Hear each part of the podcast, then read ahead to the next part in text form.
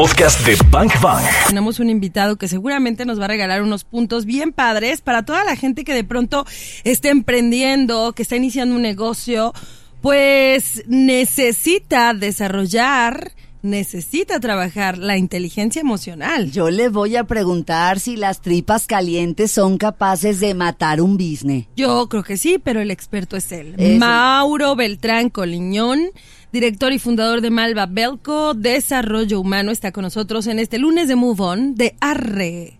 Hola Mauro. Hola, muy buenos días. Muchas gracias por la invitación, chicas. Mauro, ¿cómo estás? Yo ya te hice la primera pregunta.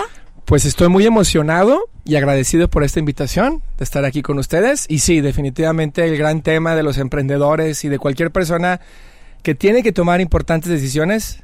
Y entonces me voy a animar a decirles esto. Todos los seres humanos que tengan uso de conciencia tienen que tomar importantes decisiones. Sí, claro. Las emociones están involucradas. Y sí puede una emoción caliente. Una tripa caliente matar algo. un business. Sí, totalmente de claro. acuerdo. De acuerdísimo. Es Sí, que- sí, claro. Es que cuando, cuando realmente tomas decisiones enojado, frustrado, Sí, claro. este, ansioso, ansioso, estresado. Pues lo único que va a suceder es que después vas a decir, sí, ¿no? Ya en la calma, en la paz, en el análisis, pues sí vas a decir, ¿por qué lo hice? Sí, sí, sí. Sí andamos ahí haciendo cosas extrañas. Y tampoco se trata de satanizar las emociones. No, no, no, no. Pero sí una cosa que estoy seguro que todos los que nos están escuchando van a estar de acuerdo con lo que voy a decir. Es incómodo, pero necesario. Todos y cada uno de nosotros hemos tomado en algún momento de nuestra vida una decisión desde una emoción incómoda o una emoción no, Controlada, trabajada, procesada. no agradable, Ya. Porque no le vamos a decir buena o mala, porque todas las emociones tienen un- una, una función de Claro. ser. Pero si en ese momento yo tomo una decisión desde esa emoción, tarde que temprano me voy a arrepentir después de las consecuencias de haber tomado esa decisión desde esa emoción. Entonces, definitivamente es importantísimo conocer el tema de la inteligencia emocional. Conocer el tema de la inteligencia emocional y conocer qué onda con nuestras emociones. Conocer las emociones, ¿Verdad? para empezar. Para Número uno. Para empezar, porque yo, yo sí he visto unos que patinan, ¿eh? En el, en el conocimiento de las emociones. Sí. Es decir, no sé, por ejemplo, el enojo, pues es una emoción, ¿no? Pero, pero muchos creen que la frustración es la emoción en sí y no, el enojo es la emoción y ahí viene y viene combinado con la tristeza, pues. O sea, es eh, eso lo podemos ver en la película intensamente, digo, el ABC de las emociones, creo que ahí- Totalmente. ahí lo podemos ver muy claro, ¿no? Mauricio, pues qué bueno que estás acá porque los lunes que son muy inspiradores, porque Sí. se habla de temas que tienen que ver con el emprendimiento, no habíamos bajado de pronto este tema de inteligencia emocional hasta que nos dimos cuenta que realmente, pues, cualquier proyecto, cualquier idea, eh, cualquier business, cualquier emprendimiento, si no va de la mano de un estado emocional coherente, un estado emocional efectivo, Claro. no estamos diciendo rechaza o niega las emociones. No, no, no, para nada. eh, ¿Cómo les podemos llamar? No, no vamos a decir ni buenas ni malas. Emociones, ¿qué? Definitivamente las emociones, como dijo Cari, como en intensamente. Ajá. Tienen una razón de ser las emociones. No hay que satanizarlas, pero tampoco hay que ahogarlas. Claro. Hay que entender de dónde vienen esas emociones. Porque, por ejemplo, tampoco está sano ver a una persona todo el tiempo con una sonrisa de guasón. Sí, no. Y trae la mueca ahí de la sonrisa hasta en los momentos más amargos y tristes de su vida. Había algo no anda bien, vamos bien, Había algo no anda bien. Entonces, las emociones, entendamos, todas tienen una razón de ser y para qué me va a servir.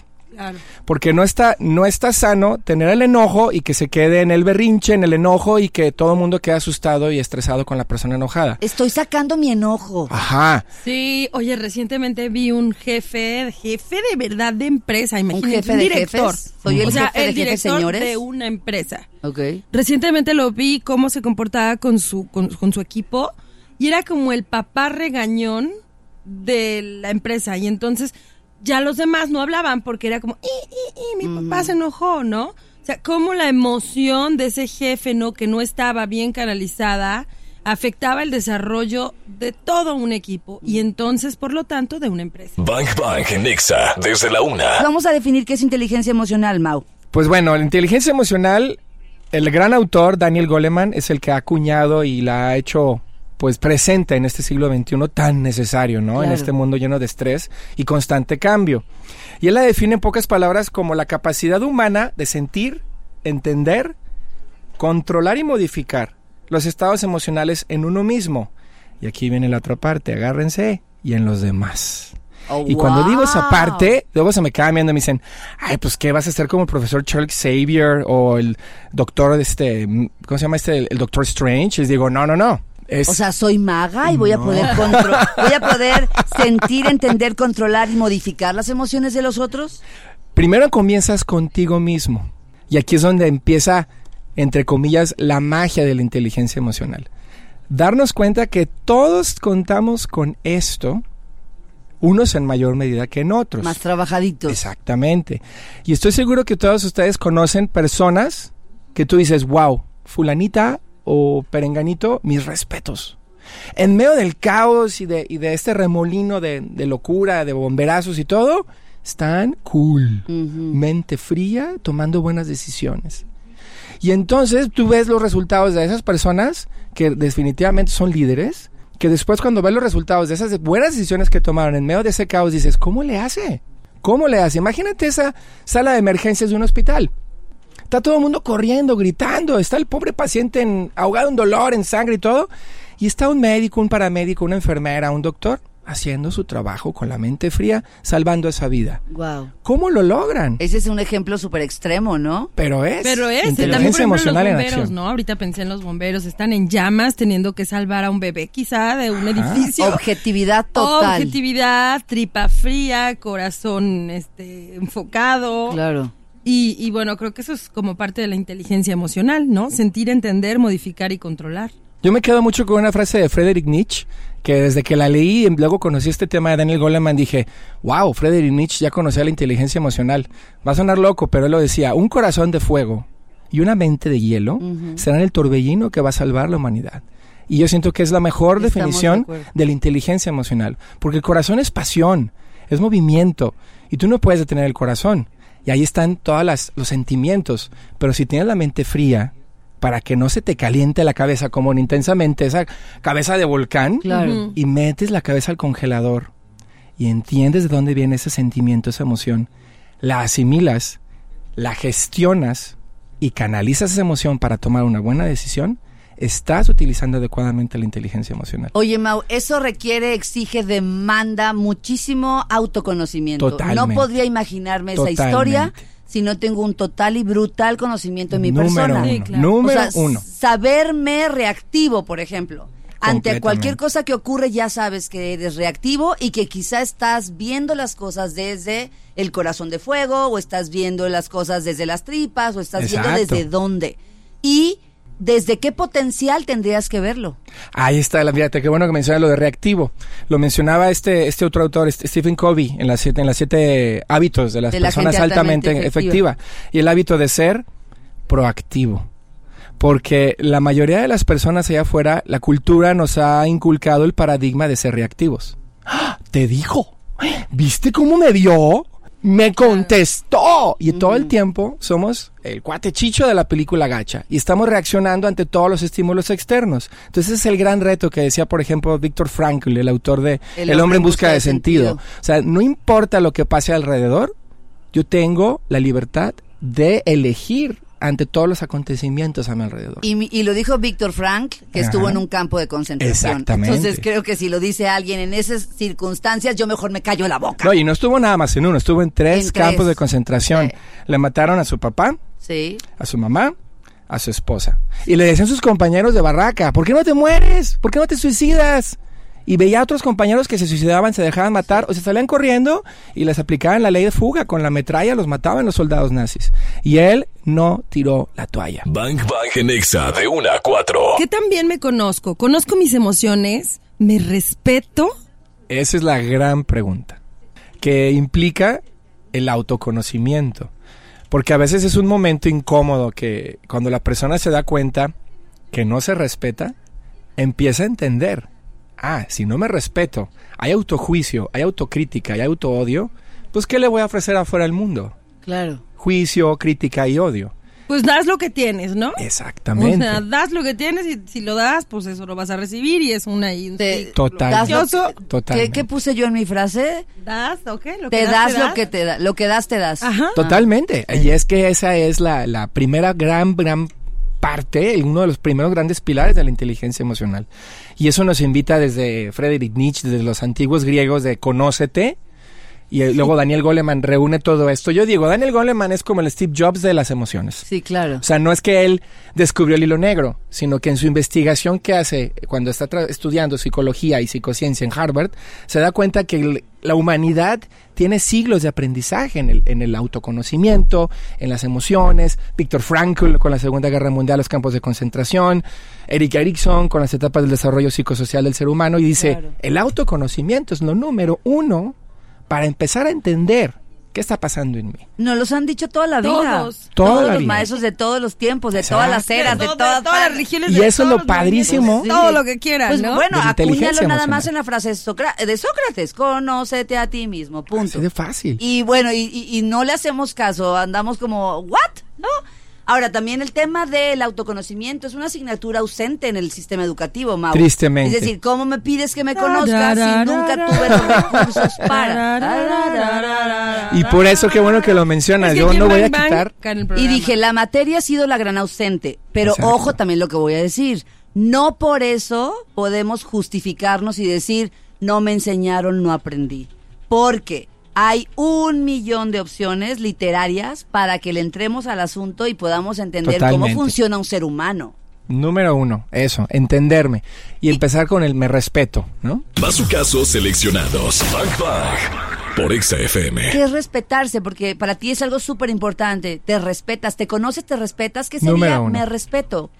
Pues número uno es me respeto es cómo me estoy tratando, qué tipo de conversación estoy teniendo en mi interior. El diálogo interno. Y, aquí es donde entra uno de los grandes protagonistas de la mentalidad humana, los paradigmas. Y aquí me gustaría preguntarles a ustedes, ¿tú crees que un paradigma puede ser bueno o malo? No creo que sea bueno o malo. O sea, ah, creo que o te ayuda a avanzar o no. Muy bien. ¿Y qué es un paradigma? Pues algo que está arraigado, una creencia, brutal amarrada, una certeza, una ley inconsciente. Pero más que inconsciente, es aprendida. Ya. No naces con eso, es adquirida. Entonces imagínate cualquier ser humano desde que nace, va creciendo ese pequeñito y en cada etapa del desarrollo humano, de su desarrollo psicosocial, va adquiriendo en su entorno, familia, escuela, cultura, su contexto, lo va nutriendo de diferentes paradigmas. Unos pueden ser buenos, poderosos, que le van a ayudar a salir adelante. Que yo siempre digo, son los valores o los principios con los que tú vas creciendo, que a lo mejor te fueron legado de generación en generación. Y por otro lado, están esos paradigmas que nos atoran o que no nos permiten avanzar. Un paradigma clásico es los niños no, lloran, ¿no? Los niños, los machos, los hombres no lloran, ¿no? Otro paradigma, mujer al volante, peligro andante. Esos son los paradigmas, perdón que lo diga, pero son paradigmas que lo escuchas todo el tiempo allá afuera en la calle, en el mundo afuera. Oye, qué, qué feo, ¿no? La vida es injusta. ahorita me quedé pensando que casi todas las frases populares, los dichos, así, pues realmente son paradigmas súper arraigados. son lapidarias. claro, y retomando tu pregunta de me respeto, ahí vale la pena revisar tus paradigmas en cuanto a tu amor propio. Porque si la persona fue creciendo en un entorno en el que si la persona tiene un momento de auténtica ternura o de auténtica tristeza y quiera llorar y, es, y recibió de alguien ese paradigma de no sea chillón, no sea maricón, los niños no lloran, va a ser muy duro consigo mismo esa persona. Entonces ese autorrespeto va a estar ahí mermado, va a estar atorado. No me puedo respetar porque no me puedo permitir llorar. no me puedo permitir mm. sentir tristeza, sentir dolor y que tengo que llorar porque hoy toca estar triste, porque a lo mejor me mataron a mi perro, falleció mi mejor amigo, o, o, no logré una meta que tenía mucha ilusión y toca estar triste. La inteligencia emocional es toca la emoción, porque si te toca estar triste, reconoce de dónde viene esa emoción y acéptala. Respétate, porque si ahogas la emoción, empieza el problema. El soma. Exactamente. Entonces no hay que evadir ni ahogar la, somatización. Ah, Desde Albert Huxley, El Mundo Feliz, ah, conocedora. Oye, ah, empieza a dolerte el cuello, pues la cabeza, la espalda. O sea, te la quedas para adentro, pues vas a ver, porque la emoción va a salir por algún lado. Y en pocas palabras, esa palabra del soma, en la, en la psicociencia es lo psicosomático. claro. Lo que tú niegas en tu mente de no, los hombres no lloran, no pues, puede llorar. Usted no llore, Tu cuerpo lo, somatiza de otra manera. Entonces, ¿por qué hay tantas personas que de repente de la nada me dio gripa? me enfermé. Claro. Y que todo, todo lo atorado, ¿no? Todo lo que nos Y en, y en dijiste. realidad algo ahí hubo, una tristeza atorada que se negó porque los hombres no lloran Mm. y entonces la persona se enferma. Bang Bang. Disparando. Información que necesitas. Hemos estado escuchando recientemente las empresas que ya no contratan gente por, pues, no, no tanto pues por su experiencia o por el currículum, sino por la actitud. Y justo nos quedamos en ese punto, Mauro. La actitud va a multiplicar o restar habilidades técnicas eh, en, en una persona. Completamente. De acuerdísimo. A mí me gusta platicar y pensar en este símbolo, un iceberg. ¿Te acuerdas de los icebergs, no? Claro, Como son. por el. Titanic, bueno, nos ayudó a que todo el mundo conociera lo que es un iceberg. Por fuera, pues ves un hielito ahí flotando y dices, la libro, ¿no? a un lado y no pasa nada. Y a lo de pasar a un lado, toda la quilla de mi bote por dentro se hace un agujero y se hunde mi bote. Every night in my dreams, I see you. Al fin, you, ¿sí viste eso? Maravilloso. Me encantan los memes con esa flautita toda Ay, desafinada. no, buenísima. En Amo ese tarde meme. la usan. Yo no puedo amarlos más que cuando arrancan con su flauta titanera. ¿Verdad? Ay, no, buenísimo, buenísimo. Y bueno, retomando el- el- la metáfora del, del. Titanic, pero sobre todo del iceberg. Imagínate que lo que está visible afuera, lo que está saliendo a flote de ese iceberg, es el IQ, ¿no? Tus, tus aptitudes, tus habilidades, tus técnicas, ¿no? inteligencia. Que si eres arquitecto, que si eres, este, no sé, ingeniero, Médico, doctor, no, qué sé yo, licenciado, contador. Está bien, o sea, tienes ahí lo que platicábamos, ¿no? Tu currículum, tu expertise, lo que dominas, ¿no? Tus, tus habilidades de conocimiento Cogno- técnico, ¿vamos bien? Cognitivo. Pero debajo de eso, lo que sacó a flote todo esto, esa parte del iceberg oculta, gigantesca, que es 10 veces más grande, es el coeficiente emocional. O sea, las actitudes. Por eso digo que tus actitudes van a multiplicar o restar, ¿ok? Tus habilidades, habilidades. técnicas, tus aptitudes. ¿A qué me refiero? Que puedes conocer a una persona que tenga maestriados, doctorados, puede ser un erudito en, en- en sus estudios, en, en lo que él domina técnicamente, pero a la hora de que lo pones a trabajar en un equipo, es un déspota. No los puede llevar. O es frío, Ajá, es acabo- impersonal. Acabo de leer una frase que dice no se puede ser líder siendo mala persona. Exactamente. Wow. Y así en la sombra se quedan muchos, muchos genios técnicamente hablando, pero emocionalmente hablando son témpanos de hielo. Oye, Mau, aquí lo que buscamos es el equilibrio, ¿no? Exactamente. Es decir, no estamos restando No, la no, importancia a las habilidades cognitivas, Por al supuesto. IQ, sino Claro. buscar el equilibrio. O Por sea, supuesto. claro, ten todos los diplomas, las el expertise, las habilidades, Adelante. la agudeza, la experiencia, todo. Y ten también lo otro, que son Por las supuesto. habilidades blandas, ¿no? Claro. Que de hecho nos pasó, Cari, ¿recuerdas? En Sí, Talentland. Ya lo vimos en Talentland. En Padrísimo, Talentland fue padrísimo. el- yo, Ah, yo tú fui a su, estuviste, yo fui a su Mau. taller, me encantó, lo amé. lo amé, Padrísimo, me encantó, ¿verdad? sí. Oye, mi Mau, pues era la primera vez que en Talentland, la primera vez que metían habilidades blandas. Ya Wow. había como todo un pabellón de habilidades blandas. Padrísimo, Y de hecho, muchas de las empresas así de tecnología, sabemos que Guadalajara es cuna de todas estas empresas de tecnología, de, de, de armado y demás. El IQ. Eh, ¿no? Exacto. La cabeza. El IQ, bueno, pues están metiendo actividades eh, blandas, es decir, a sus ingenieros, diseñadores de software y demás, una vez a la semana, sí o sí, les dan yoga, les dan meditación, les dan, les dan- Fabuloso, les dan, qué eh, buena noticia. Sí, les, les están noticia. metiendo esto, comunicación, Comunicación, asertiva y demás. inteligencia emocional. Para que justo pues le bajen dos, tres rayitas a todo el genio interno, ¿no? Porque genio me refiero a todo el conocimiento que traen y le metan tantito a esta parte de la inteligencia emocional que finalmente estamos viendo es un porcentaje muy grande. Claudia Franco y Karina Torres. Bang. Lunes a viernes. Ya no somos nada tolerantes, los niños No. menos. Y es el gran tema. En este momento, este siglo XXI, tan saturado de tecnología, no la estoy satanizando, la tecnología es una maravillosa herramienta para la conectividad, resolver muchas cosas de comunicación. Sin embargo, por otro lado, estamos teniendo ya un fenómeno muy fuerte que son los niños emperador, por un lado, Y por otro lado, el caramelo electrónico, que ya Los mencionan los, que- paido- pa- los los, los paidopsicólogos, los pediatras y los educadores. Yo es un digo problema muy pequeños fuerte. tiranos, como les decía Homero Simpson. Ajá. Yo vuelto y digo, pequeño O tirano. el libro de Marta correcto. Chávez que se llama Pequeño Tirano. Y, y- y si a esto, chicas, le agregamos papás helicóptero, pues la cosa no ayuda. El papá helicóptero, ¿cómo? Bueno, en los últimos años ya se ha visto en las universidades más importantes de los países de primer mundo, en los campus universitarios en los que nada más había casas del campus para los chicos universitarios, ahora ya estamos viendo casas para los papás de los chicos universitarios next door. No me digas Es una eso. realidad. ¿En dónde? Googlealo en Estados Unidos. Canadá, ¿Que sigas a tu Europa. chamaco a la universidad? Los papás Ay, helicópteros No, no, actualmente no, que van no. y le pelean al profesor universitario porque su hijo reprobó esa materia. no. Está pasando en la actualidad. Esta intolerancia a la frustración, ya hay chicos de 18, 19 años que la están viviendo en la universidad Ay, no. por una Mami, me incorrecta pegó. gestión de sus emociones. Guau. Un Es la de realidad. 18. Incorrecta gestión de sus emociones. Exactamente. No, y pues que no. todo se lo han dejado a papá y mamá para que le resuelvan sus problemas emocionales y entonces son jóvenes emperadores. Mau, ¿cómo Guau. alcanzar, cómo alcanzar la paz interior? Ahí es donde empieza esta herramienta de la inteligencia emocional.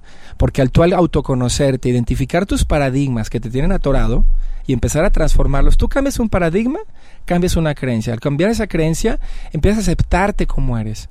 Y al aceptarte como eres, vas a buscar en tu interior, porque estoy seguro que tú, tú, todos los que estamos aquí en la cabina, aunque sea una vez en tu vida, has vivido un momento de auténtica paz. ¿Sí o no? Claro. Y entonces, con ese autocontrol, vas a buscar, cuando estés en un momento de frustración, de coraje, de miedo, de angustia, tomar unos minutos. Aquí la respiración es clave.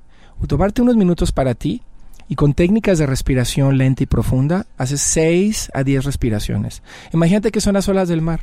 Cada vez que entra una ola, tomas el aire. Y cada vez que se aleja la ola, sueltas el aire.